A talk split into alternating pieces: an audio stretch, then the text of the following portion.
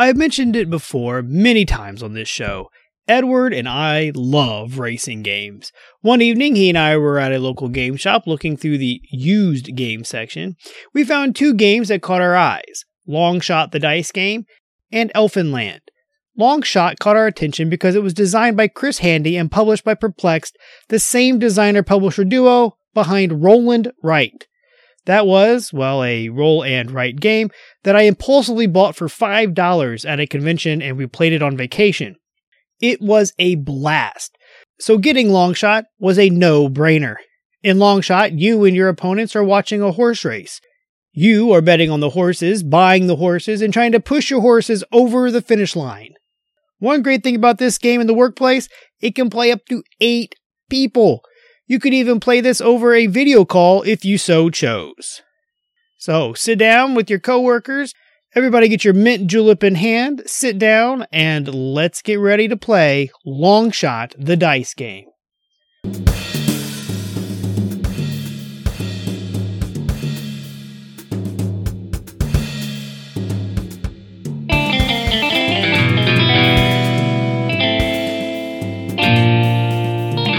All right, welcome back to Lunch and Board Game. I'm your host, Adam Collins, and let's take a look at the rule clarity for Long Shot the Dice Game.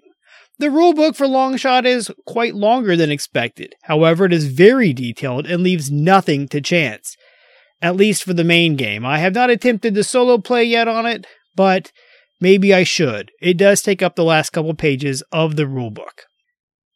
Time to explain to newcomers. I recently explained Long Shot the Dice game to a coworker. Oddly, the other two had already played, and all three of us thought we had played with the fourth. But no. So I explained the game to him in under 10 minutes. There are a lot of rules, but once you explain the iconography, it goes quickly. You can explain the mechanics just going down the list of the actions listed on the player mat. Gameplay Setup is quick and easy. Select a deck of horse cards numbered 1 through 8 and place them off to the side of the board, which is the racetrack.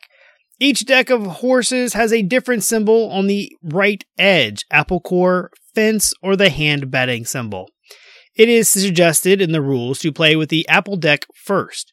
Place the 8 horse tokens on the board at the start line. Give each gambler a player mat and a dry erase marker.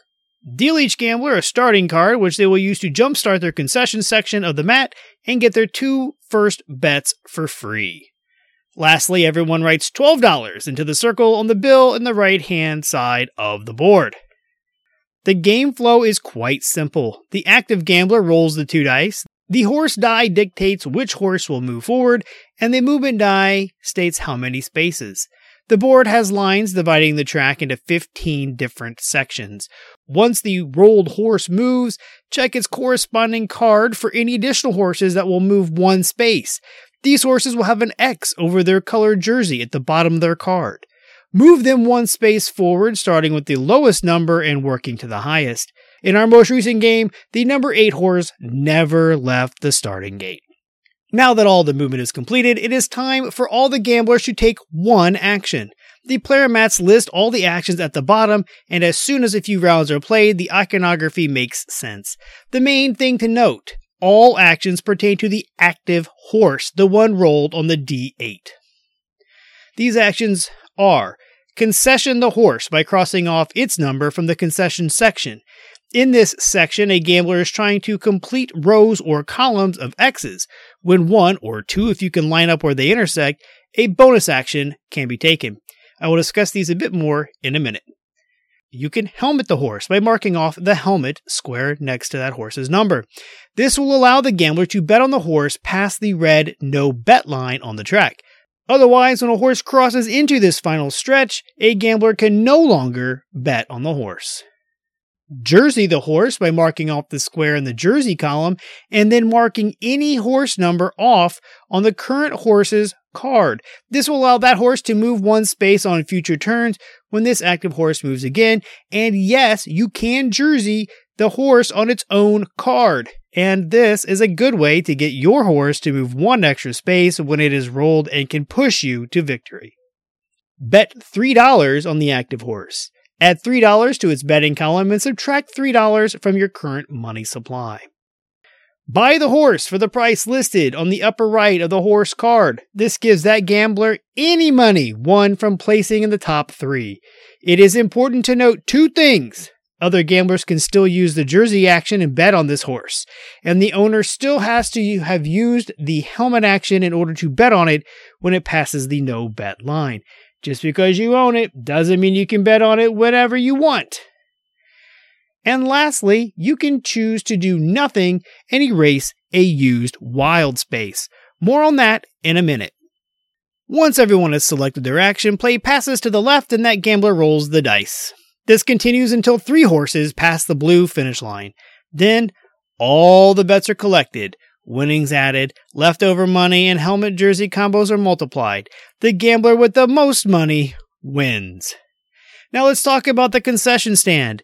The 4x4 grid of numbers gets a jump start at the start of the game with the starting card. Throughout the race, gamblers can use the active horse's number to cross off more to complete rows and columns, sometimes both if planned carefully. When a row or column is complete, the gambler will then get to select a bonus action from the 3x4 grid below.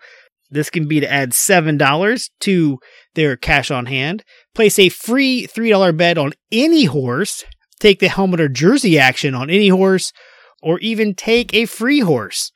Just mark off the desired action. They can only be used once each. Lastly, there are four movement options two move the horses forward and two move them backwards. It is important to note that the bonus movement cannot push a horse to victory. Okay, I mentioned that a gambler can choose to do no action and erase a used wild. If a gambler wants to take an action on a horse that is not the active horse, the gambler can cross off one of the three horseshoes and take any action on any horse. After three times, taking no action will be required to regain one of these. This may sound like a bad deal, but trust me, it might be your best option. The game ends when the third horse crosses the finish line. When a horse crosses the finish line and its number is rolled, the horses jerseyed at the bottom of the card still move horses can still be jerseyed on it. Bets cannot be placed once it crosses the finish line. When the third horse crosses the line, finish the movement phase, then any horse that does not cross the red no bet line does not score any money for bets placed. When tallying up gambling winnings, each gambler will multiply their bets times the odds on the horse for the position it finished. If it placed, the odds are printed on the card. As long as a horse crossed the no bet line, you still score one times the amount of money getting your money back. The purse for first, second, and third is printed on the board. For any horse that you have marked off both the helmet and the jersey, $5 is awarded. Then add any leftover cash on hand and add it all up. There is a nice scoring section in the lower right of the player mat to help guide you through this part. Then the most money wins. I do declare. What do you call a horse that can't lose a race? Sherbet. Sherbet. Replayability. Indeed, I have played this game many times already, and I'm always ready to play it again. There are expansions that change the powers of the horses, giving each play a little different feel. When a gambler buys a horse, there is a special ability that horse could give the owner of it. It could be something simple like when you bet on this horse, bet an extra dollar, or when you complete a column or row in the concession section, something bonus happens. Make sure you check what your bonus action is when buying a horse. These expansions give different bonuses. Component quality. Long Shot is a well made game. The player mats are a nice thick cardstock that has a dry erase finish. The horse cards are made of the same material, just not quite as thick, and they shuffle easily all come clean very easily with the eraser attached to the given markers that come with it. It comes with these eight markers with the erasers on the end. The finish standee marker is just a typical standee and is completely unnecessary, but that doesn't stop us from putting it up at the end of the board. All eight horses are made out of wooden pieces that look different. The board is a nice thick chipboard. The box is nice and magnetic. And finally, the dice. The D6 is custom the D8 is custom and looks great. It is engraved for each number and it is colored for each horse. Lunchtime potential. Longshot the Dice game states its game time as 25 minutes. It is definitely a lunch half hour game. Once you've played it once or twice, it can easily be played twice in a full lunch hour. I bet on a great horse. It took seven horses to beat it. No? Artwork. The art by Klaus Souza fits the feel and theme of Longshot the Dice game. It is light and funny. Each of these horses look different and have a different personality, as well as a different name in each deck for these adorable characters. Klaus' artwork makes the game even better, and I simply enjoy it. Other. The original game, Longshot, was published by Z Man Games here in the US, and it is a bit hard to find. I located a copy on the BGG market, and it just arrived, and we played it, so look forward to a review on that in the coming weeks. On the other hand, there is a smaller version that has been made by designer Chris Handy in his Pack O Game series. It is simply called Win.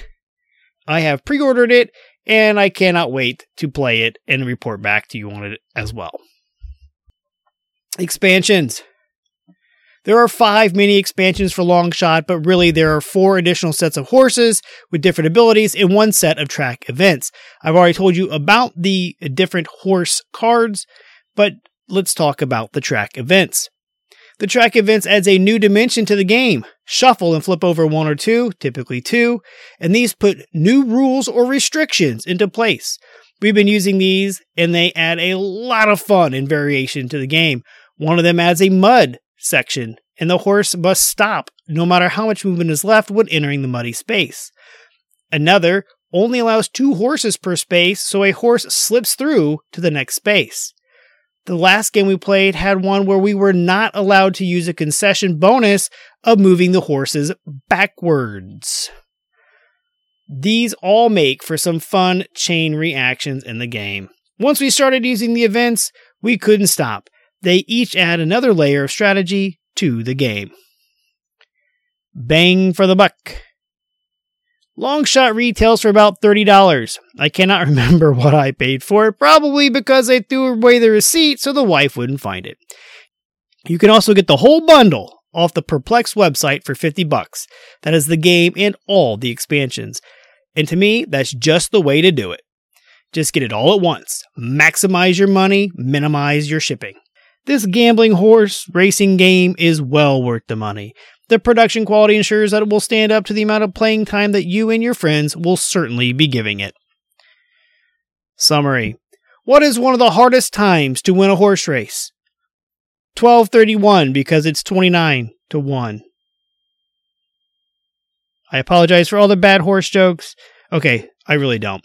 Long Shot the Dice game offers great decision making. Every roll, you are in charge of what you do.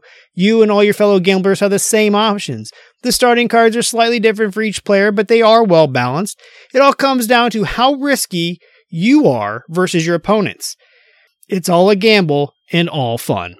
Buying the right horse at the right time, betting it all on the right horse, or strategically moving the right horses forwards and backwards can make all the difference.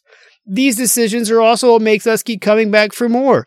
Longshot currently has an impressive 7.7 with 6,600 ratings on Board Game Geek, and it is 54th overall for family games. The wife does play this with the son and me at times, so I can attest it is fun for the family as well as for the office. So mix up some mint juleps, but probably not at work, and enjoy Chris Handy's marvelous racing game, Longshot the Dice Game. And don't forget to stay tuned for a review of Longshot the original and win the Pack O Games version coming out later this year. And as usual, you can reach out to me at eatlunchandboardgame.com, facebook.com slash eatlunchandboardgame, or you can always email me at eatlunchandboardgame at gmail.com. And remember, board games build bridges.